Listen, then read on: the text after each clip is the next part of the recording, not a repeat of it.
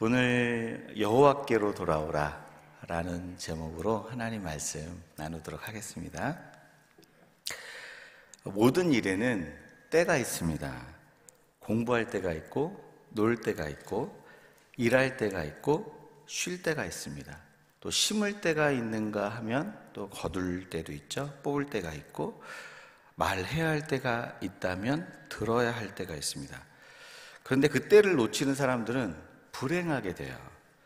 일해야 할때 노는 사람들은 기회를 잃거나 가난하게 되고 쉬어야 할 때 일하는 사람은 능률을 잃어버리거나 중요한 것을 놓치게 됩니다. 들어야 할 때에 말하는 사람은 부끄러움을 당하고 말해야 할 때 말하지 않는 사람들은 소가리를 하죠. 다 때가 있는 거죠. 오늘 말씀에도요, 특별히 하나님을 만나고 찾아야 할 때가 있다라고 말씀을 하고 계세요. 물론 우리는 예수님을 날마다 만나야 되고 매일 주님과 동행해야 되는 존재입니다. 날마다 그분을 찾아야 되는 존재예요. 그러나 그럼에도 불구하고 하나님을 특별히 찾고 만나야 할 때가 있다라고 오늘 말씀은 분명하게 말씀해 주고 있습니다. 우리 6절 말씀 같이 함께 읽어보도록 하겠습니다. 너희는 여호와를 만날 만한 때에 찾으라. 가까이 계실 때에 그를 부르라. 지금은 여호와를 만날 만한 때니 여호와를 찾고 여호와를 여호와가 가까이 계실 때니 그를 부르라라고 이렇게 말씀하고 있습니다. 왜 하나님은 지금 어, 하나님을 만날 만한 때라고 말씀하시고 가까이 계실 때이니 하나님을 구하고 찾으라고 말씀하고 계실까요? 그것은 남유다 백성들의 형편과 사정 때문에 그래요. 이사야 40장에서 이사야 50장의 말씀은 어떤 내용이냐면 남유다가 이제 멸망해서 바벨론의 포로 생활을 지나가는 어려운 시대를 고통의 시대를 지나가는 때가 이사야 40장에서 55장의 이야기예요. 그러니까 하나님이 사랑하는 그 백성들이 지금 가장 슬프고 힘들고 어려운 시간을 지나가는 거예요. 그래서 그 어느 때보다도 하나님의 시선과 하나님의 눈이 그들 가운데 가까이 있는 거죠. 여러분, 부모가 자녀를 볼 때 언제 더 그 마음에 마음과 시선이 자녀들에게 고정되어 있습니까? 사실은 항상 고정되어 있죠. 자녀들을 향해서 그 시선과 눈은 항상 고정되어 있어요. 그런데 특별히 자녀들이 어려운 일을 당할 때, 내가 이루고자 하던 일들이 실패로 돌아갔을 때, 고통 가운데 있을 때, 항상 가까이 있었지만 부모의 눈과 마음은 더 자녀에게 고정되어 있고 그 마음이 신경이 쓰이는 거죠. 마찬가지로 남유다가 바벨론 포로 생활의 고난과 아픔의 시간을 지나가고 있어요. 그래서 그 어느 때보다도 하나님의 눈과 시선이 남유다 백성들 가운데 고정되어 있는 거예요. 그 어느 때보다도 가까이 있는 거예요. 그래서 하나님이 말씀하시는 거예요. 나를 지금이 너희가 나를 만날 만한 때고 지금이 너희가 나를 더욱더 찾을 만한 때다. 왜요?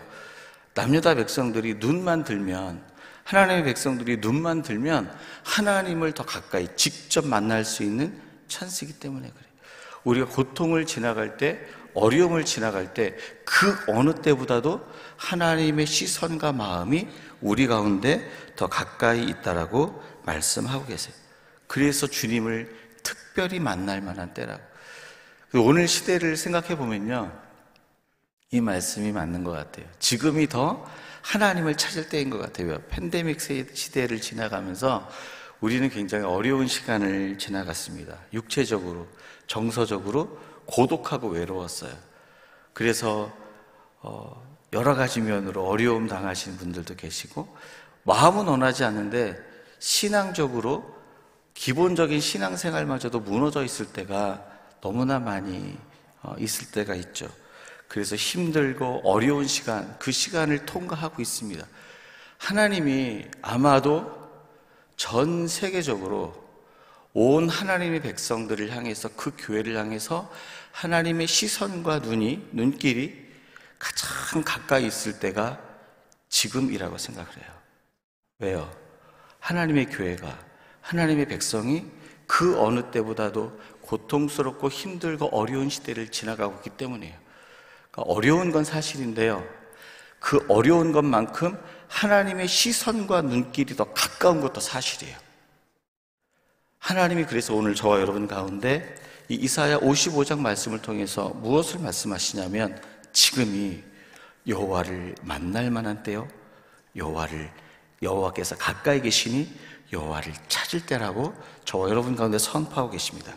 자, 그렇다면 이렇게 하나님을 만날 만한 때 가까이 계실 때 하나님께서 우리에게 요구하시는 건 뭘까요? 하나님을 찾아야 할 때예요. 만나야 할 때요. 그때 저와 여러분에게 하나님이 요청하시는 말씀, 우리 6절과 7절 말씀 같이 함께 읽습니다. 너희는 여호와를 만날 만한 때에 찾으라. 가까이 계실 때에 그를 부르라. 악인은 그의 길을, 불의한 자는 그의 생각을 버리고 여호와께로 돌아오라. 그리하면 그가 국률이 여기시리라. 우리 하나님께로 돌아오라. 그가 너그럽게 용서하시리라. 여기 7절 중간에 보면 그리하면이라는 말이 나와요. 그리하면 그 뒤에는 결과죠. 그 결과의 내용이 있기 전에 그리하면 이전에 네 가지 중요한 동사가 나옵니다. 그리하면 이전에 나오는 네 가지 중요한 동사가 뭐가 있습니까? 여호와를 만날 만할 때에 찾으라. 가까이 계실 때 그를 부르라. 악인은 그의 길을 불의한 자는 그의 생각을 버리라. 여호와께로 돌아오라. 찾으라, 부르라, 버리라, 돌아오라. 이 네 가지 동사 중에 어떤 동사가 결론적인 동사일까요? 네, 돌아오라. 그러니까 하나님을 찾고 부르고 악한 생각을 버리는 이유는 하나님께로 돌아오기 위해서예요. 근데 이 돌아오라는 이 말을 히브리어를 통해서 살펴보면 더 구체적으로 알 수 있어요. 히브리어에 슈브라는 이 단어가 있는데 그거는 두 가지로 쓰여요. 돌아오라, 회개해라. 그러니까 오늘 이 돌아오라는 말은 회개하고 돌아오라는 거예요. 하나님께서 우리가 하나님을 만날 만한 때에 그분을 찾을 만한 때에 하나님이 그 백성들에게 요구하시는 말씀은 뭐냐면 회개하고 돌아오라. 근데 우리는 이 말을 들으면 너무 많이 들었어요. 회개? 회개는 주로 우리는 어떻게 생각을 합니까? 우리의 잘못된 행동, 우리 어떤 행위를 고치는 것, 그리고 거기에 대해서 고백하는 것. 예, 100% 맞는 말씀이에요. 잘못된 것을 그치는 거죠. 그런데 오늘 말씀에 보니까 무엇을 회개하고 돌아와야 하는지, 회개할, 구체적으로 무엇을 회개해야 되는지 말씀해 주는 내용이 있습니다. 7절에 보니까 이렇게 돼 있어요.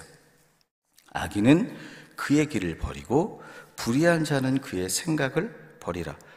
악인은 누굽니까?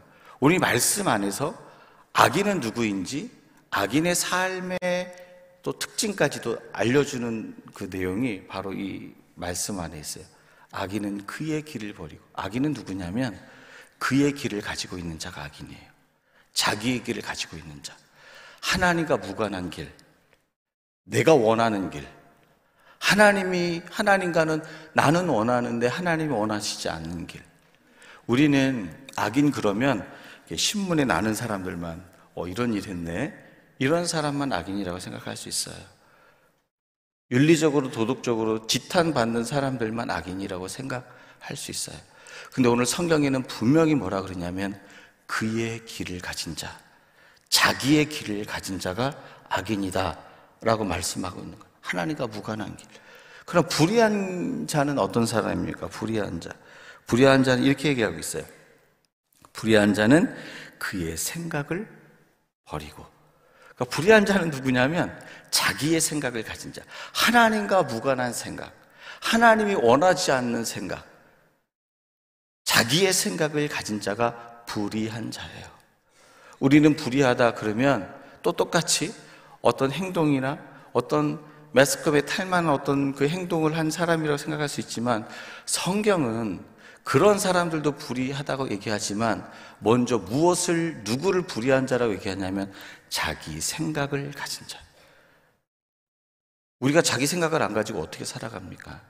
이 이야기는 뭐냐면 하나님과 무관한 생각, 하나님을 떠난 생각, 하나님을 신뢰하고 존경하지 않는 생각, 하나님 없이도 가지고 있는 그 생각들, 그 생각을 가지고 사는 자체가 불의하다라고 말하는 거예요.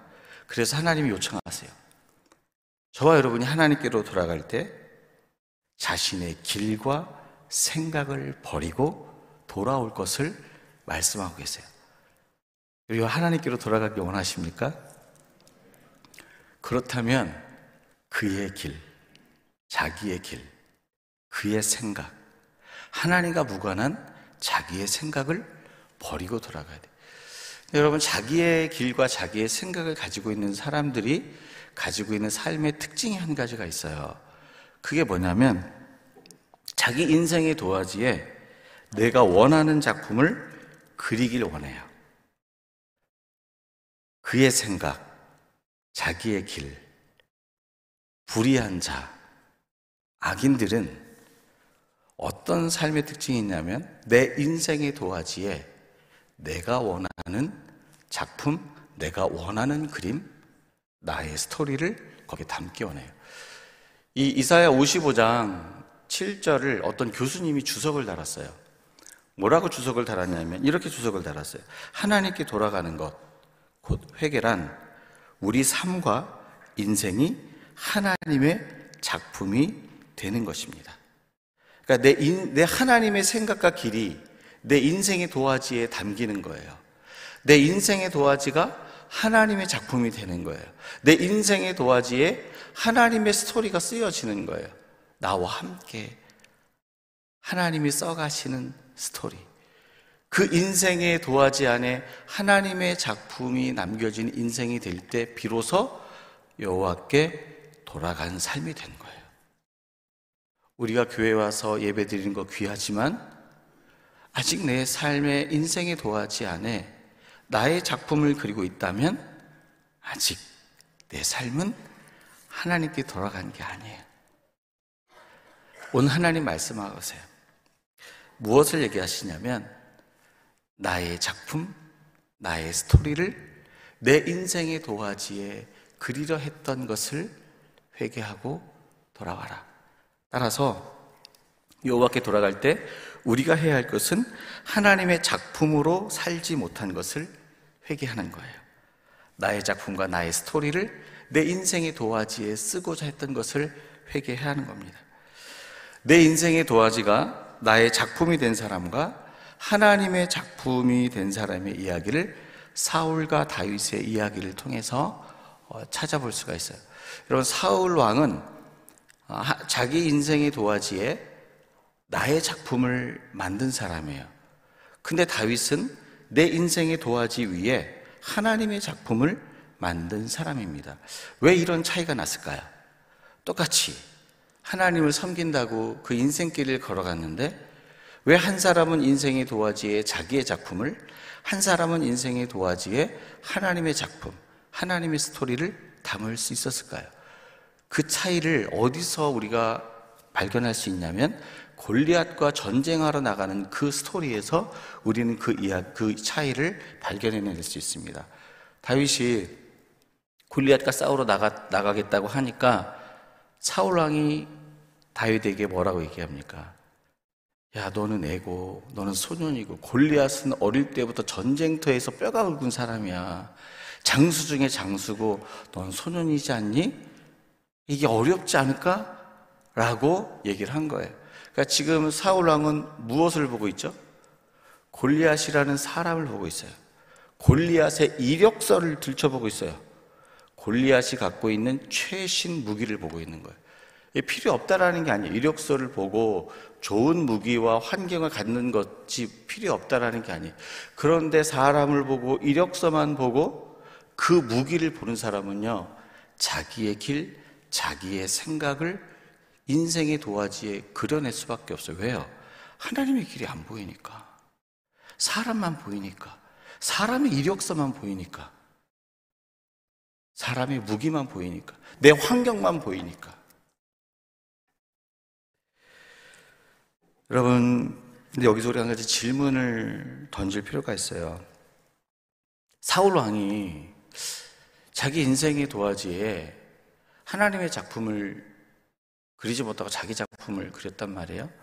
그러면 그가 보고 판단했던 정보들이 틀린 정보였을까요? 사울 왕이 골리앗을 향해서 가지고 있는 정보가 틀렸을까요? 맞았을까요? 여러분은 어떻게 생각하세요?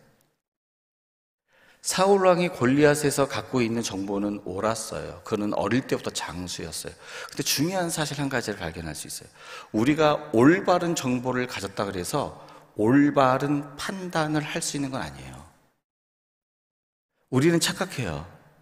우리가 올바른 어, 정보를 가지면 우리의 판단과 결정은 다 옳다, 옳을 수 있을 거라고 생각을 해요. 천만의 말씀. 사울 왕은 다 골리앗에 대한 올바른 정보를 가졌음에도 불구하고 올바른 판단을 내리지 못했어요. 왜요? 자기의 길, 자기의 생각을 추구했기 때문에. 내 인생의 도화지의 목표는 내 작품인 거예요. 하나님의 작품, 하나님의 스토리가 아니라 나의 스토리, 나를 위대하게 만드는 것, 나의 어떠함을 드러내기 위해서 그는 그, 그렇게 한 거죠. 올바른 정보를 갖고 있음에도 불구하고 올바른 판단을 내리지 못했어요. 이게 사울의 문제였습니다. 그래서 하나님의 작품을 그려낼 수가 없었던 거예요. 근데 다윗이 골리앗을 향해 갈 때 뭐라고 얘기합니까? 이렇게 사울에게 선포하고 가죠. 내가 양을 칠 때에 곰과 사자가 그 양을 물어가면 내가 쫓아가서 곰의 수염을 잡아 당겼습니다. 여러분 다윗이 곰의 수염을 잡아 당겨서 양을 꺼내왔다는 사실 아세요? 잘 모르시죠? 그 집에 가셔서 수염 있는 분들은 한번 잡아 당겨서 입이 그냥 벌어져요. 수염을 땡기면 곰의 수염을 땡겨서 뺏어 온 거예요. 그렇게 곰과 사자 입에서 입에서 나를 구원하신 하나님이 저 할례 받지 못한 저 사람에게서 나를 구원하시리다. 그리고 골리앗을 향해 나갑니다. 골리앗을 향해 나갔을 때에 골리앗을 향해서 뭐라고 얘기합니까? 너는 칼과 단창으로 내게 나아오거니와 나는 네가 모욕하는 만군의 여호와의 이름으로 내게 가노라 라고 얘기하는 거죠. 그리고 물맷돌을 던져서 주, 어, 쓰러뜨리고 골리앗의 칼을 가지고 골리앗의 목을 자릅니다. 무기 좋은 무기 없어도 괜찮아요. 하나님의 작품이 되는 데는 전혀 지장이 없어요. 골리앗이 죽는 그 순간 다윗의 인생의 도화지에는 하나님의 작품이 남겨졌어요. 하나님의 스토리가 그 안에 쓰여졌다라는 거죠. 왜요? 만군의 여호와의 이름으로 가노라. 하나님이 원하시는 길을 알았거든요. 하나님이 원하시는 생각을 알았던 거예요. 그러니까 하나님이 원하시는 길, 하나님이 원하시는 생각을 가, 지고 가면 내가 가지고 있는 게 물맷돌이어도 중요하지 않아요. 그런데 우리는 생각해요. 물맷돌이니까 안 된다고. 적어도 골리앗의 칼은 되지 않을까? 아니 사울 왕의 칼이어야 되지 않을까? 하나님의 수준을 너무 낮게 보는 거죠. 내 수준에서 하나님을 판단하는 거죠. 사랑하는 여러분, 저와 여러분이 어떤 환경과 어떤 조건에 있을지라도 하나님이 저와 여러분의 인생의 도화지에 하나님의 작품과 스토리를 남기는데 저와 여러분이 갖고 있는 재료는 전혀 부족하지 않습니다. 그럼 믿으세요? 단 자기의 길, 자기의 생각만 안 따라가시면 돼요. 저 여러분의 인생의 도화지에 하나님의 작품을 남길 수 있기를 주 예수의 이름으로 축원합니다. 자, 이렇게 하나님께 돌아가는 삶을 살 때 하나님의 약속이 뭘까요? 하나님께 돌아가서 내 인생의 도화지가 하나님의 작품이 되기를 소망하며 하나님께 돌아갔어요. 하나님 주신 약속 7절 말씀 같이 읽습니다. 아기는 그의 길을 불의한 자는 그의 생각을 버리고 여호와께로 돌아오라. 그리하면 그가 국률이 여기시리라. 우리 하나님께로 돌아오라. 그가 너그럽게 용서하시리라. 오늘 여기 7절 말씀에 보니까 내가 하나님의 작품이 되기를 소망하고 돌아갔어요. 돌아오면 그리하면 하나님이 이 한 센텐스에 두 단어를 보여주시는데 하나는 국률이고 하나는 용서예요. 이 한 센텐스에 이 두 단어를 한 번에 사용하셨다라는 것은 무엇을 얘기하냐면 너가 돌아오면 그리하면 확실한 용서와 국률을 너에게 보이리라 라는 게 하나님이 주시는 약속이에요. 여러분 누구든지 죽게 돌아가면 이 확실한 국률과 용서가 저와 여러분 가운데 약속되어 있어요. 따라서 하나님께 돌아가는 자들에게 주시는 약속은 확실한 용서예요. 왜 이 확실한 용서가 이곳에 선포되어져야만 했을까? 그 이유가 있어요. 왜냐하면 남유다 사람들은 지금 바벨론 포로 생활을 지나가 고통 가운데 어려움 가운데 있어요. 그리고 자기 나라를 보면 자기 나라는 망했어요, 지금. 그 망한 상태에서 무슨 소망을 가질 수 있겠습니까? 내가 하나님께 국류를 받을 수 있을까? 나에겐 소망이 있을까? 내가 다시 고국으로 돌아갈 수 있을까? 라는 이 실패 의식과 패배 의식이 팽배했을 거예요. 그때 그 마음을 그 실패 의식과 그 좌절감에 팽배했던 그 상황을 하나님이 이길 수 있도록 확실한 용서의 약속을 주시는 거예요. 내가 너희를 용서, 내가 너희에게 다시 고국에 돌아가게 하리라. 내가 너희를 국률이 여기고 내가 너희를 용서하리라. 그래서 하나님을 다시 꿈꿀 수 있도록 다시 그 약속을 품을 수 있도록 오늘 확실한 용서의 약속을 우리 가운데 주시는 거예요.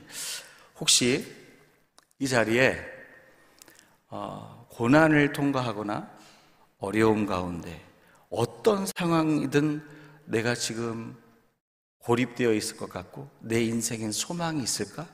앞길, 내 앞길에는 어떤 가능성이 있을까라고 생각하는 분이 계세요? 오늘 말씀을 붙드세요.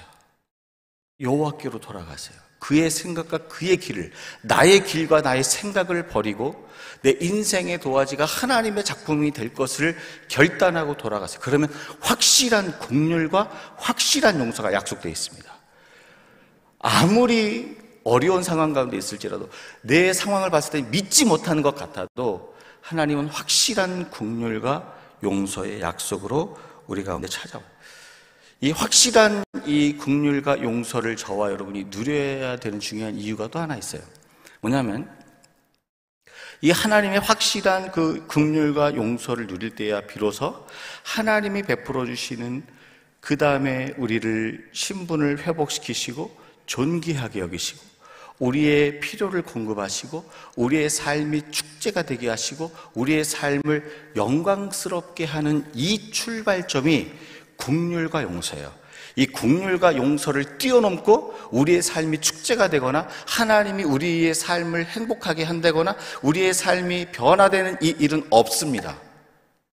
반드시 국률과 용서를 덧입고 난 후에야 나타나는 것이 신분의 변화, 존귀함, 영광, 기쁨, 회복, 축제 이런 모습이 우리 가운데 나타나는 거예요.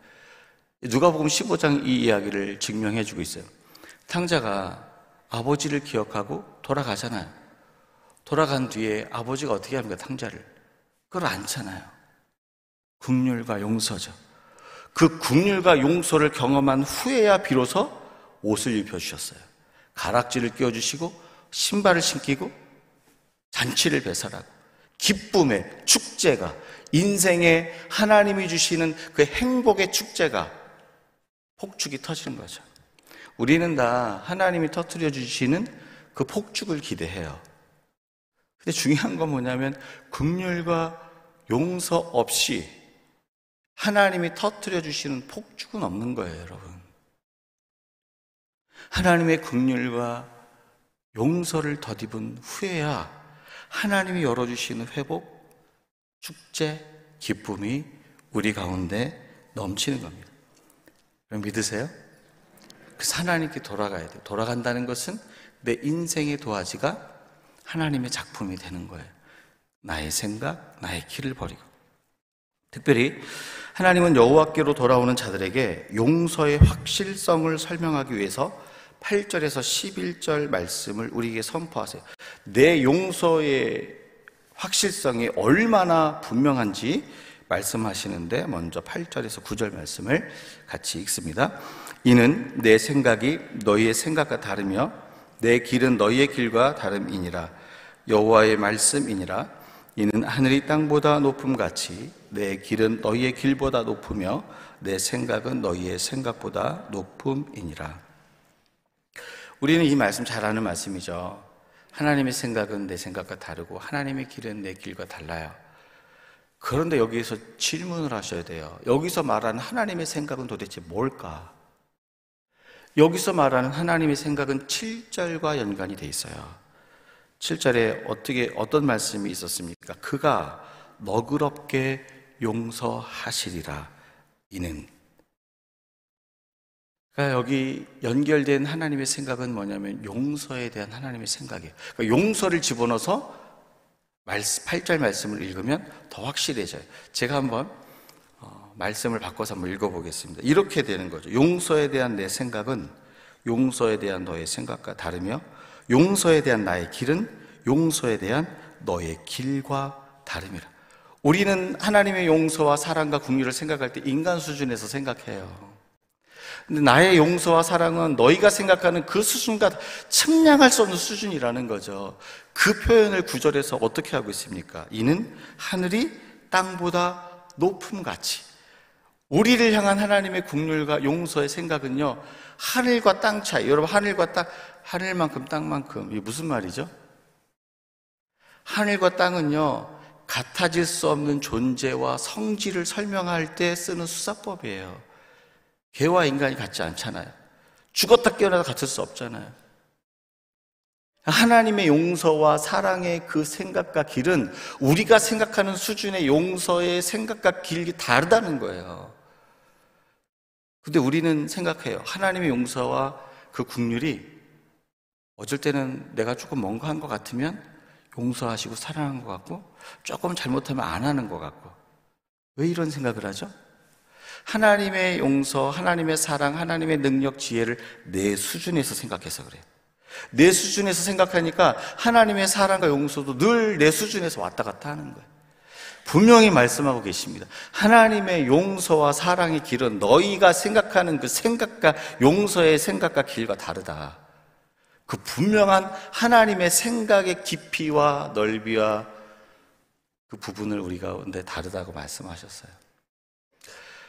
하나님의 생각과 하나님의 길이 우리의 생각과 우리의 길과 다르다는 걸 인정하세요? 어, 제가 예, 밴쿠버에서 이렇게, 이렇게 성전을 이렇게 이전하게 됐어요. 근데 그렇게 이전을 꿈꾸고 준비하게 됐던 그 출발점이 있어요. 뭐냐면 어, 어느 날 예배를 드리러 왔는데 주일날 우리 아동부 예배실 문을 잠가버린 거예요. 저희가 렌트를 했거든요. 캐네디언 교회 렌트를 했는데 문을 잠근 거예요. 저에게 아무 얘기도 없이 저희들에게 마음에 여러분 화가 났을까요? 안 났을까요? 어, 목사는 거룩하니까 뭐 목사도요 화 나 많이 나요. 화 많이 났어요.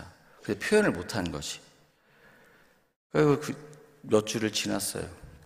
이번에는 그래서 어디 가서 예배를 드렸냐면 그 지하 로비를 가서 이제 막 뭐 마이크 세팅도 하고 뭐 여러 가지 음향 그 시스템 세팅하고 예배를 드렸어요.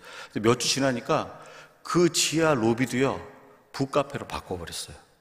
말도 없이. 무슨 말이죠 이게? 나가라는 거죠. 나가, 나가라. 이제 너희 필요 없다. 암묵적인 근데 저희는 나갈 생각이 없었어요. 여기가 좋사오니 이렇게 막 있어요. 여기가 좋은 거예요. 뭐 불편함이 없는 거예요. 여기가 좋사오니 그때 생각했어요. 목사지만 하나님 아니 우리가 저들은 캐네디언이고 코리안이어서 인종만 다르고 다 하나님의 교회인데 이게 말이 됩니까 하나님? 한번 대답 좀 해보세요. 막 그랬어요 제가 기도하면서 막 따졌어요. 하나님 대답하셨을까요? 절대 대답 안 하세요. 저희가 수고하고 노력할 때까지 막 애쓰고 분주할 때까지 하나님 몰아붙이시더라고요. 그리고서 성전 이전한 이후에서야 비로소 그 결과를 갖고 난 이후에 비로소 하나님이 왜 우리 아이들의 예배당을 닫아서 예배하지 못하게 만들고 또 로브에 가서 예배를 드는데 그것까지도 예배하지 못하게 했는지 그때 하나님의 길과 생각이 제게 보이는 그 전까지 아, 목사는 신령하니까 뭐, 뭐 영적으로 충만해서 알 것 같은데 잘 몰라요. 어려 어려움이 있으면 똑같이 어려운 거예요. 하나님 왜 그러세요? 이렇게 얘기하는 거예요. 그냥 하나님께서 그의 길과 생각을 보여주시기 위해서 쫓아오게 만드시더라고요. 만드시더라고요. 그리고서 알았어요. 아, 하나님의 생각은 내 생각하고 다르구나. 하나님의 길은 내가 보는 길하고 다르구나. 사랑하는 여러분, 저와 여러분의 삶의 내용이 어떻게 힘들든 어떤 모습으로 지금 고통 가운데 있을지라도 우리의 삶을 이끌어 가시는 하나님의 국률과 하나님의 용서는 저와 여러분이 생각하는 그 수준의 국률과 용서가 아니에요. 인간이 측량할 수 없는 높이의 국률과 용서를 약속하고 계세요. 그것을 도장으로 찍는 말씀이 10절과 11절 말씀이에요. 같이 함께 읽습니다. 이는 비와 눈이 하늘로부터 내려서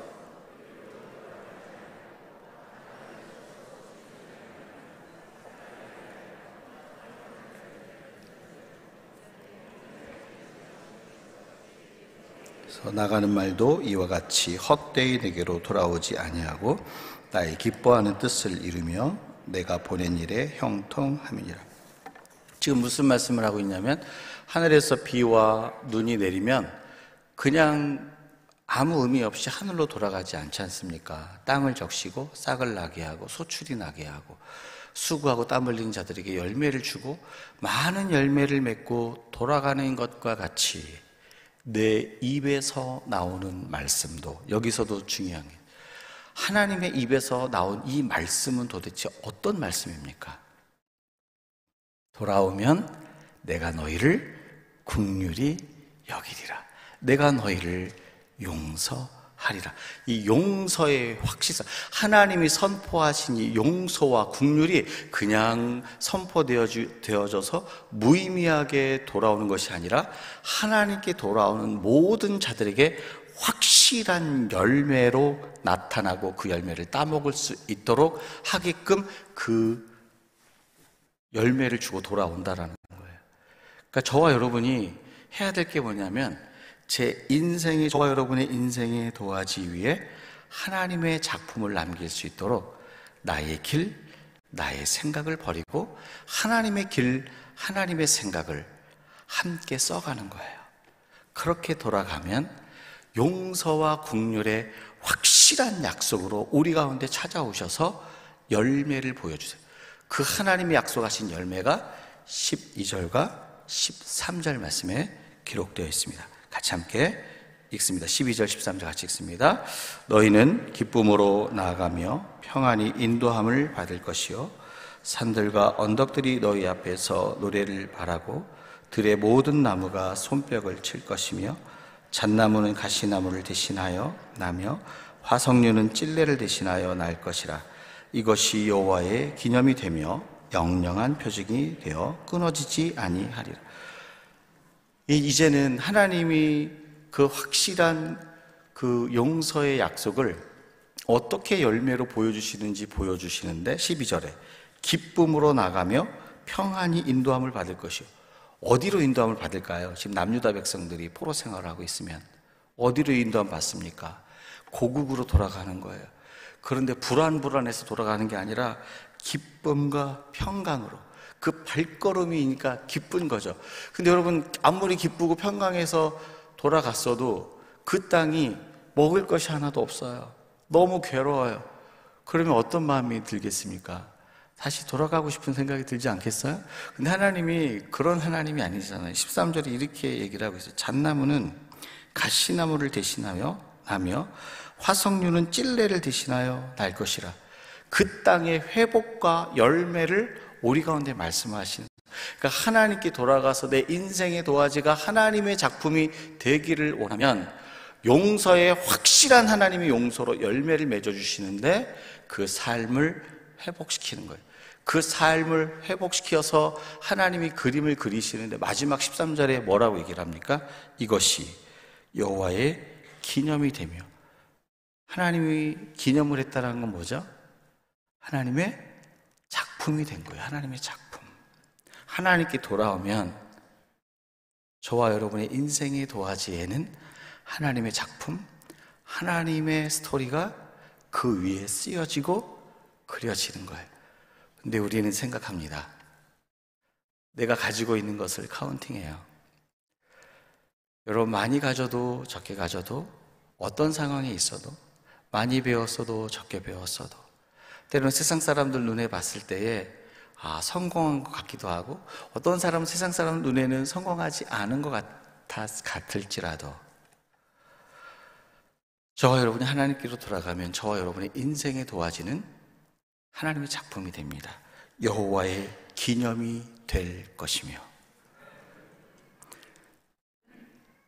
우리가 뭘 갖고 있는지 중요하지 않아요. 갖고 있는 것을 하나님께 성실함과 최선으로 감사함으로 삶을 일구어내세요. 그의 길, 그의 생각. 나의 길, 나의 생각을 제거하시고 하나님이 원하시는 그 길, 그 생각을 함께 인생의 도화지 위에 담으세요. 그럼 저와 여러분은 하나님의 기념품이 됩니다. 오늘 말씀을 우리 봉헌 기도하시는 분 나오실 때까지 말씀을 놓고 기도하실 텐데 하나님 우리가 여호와께로 돌아가기 원합니다. 내 인생의 도화지가 하나님의 작품, 하나님의 스토리를 써가는 그런 인생의 도화지가 되게 해달라고 같이 우리 기도하시는 분 나올 때까지 함께 기도하겠습니다.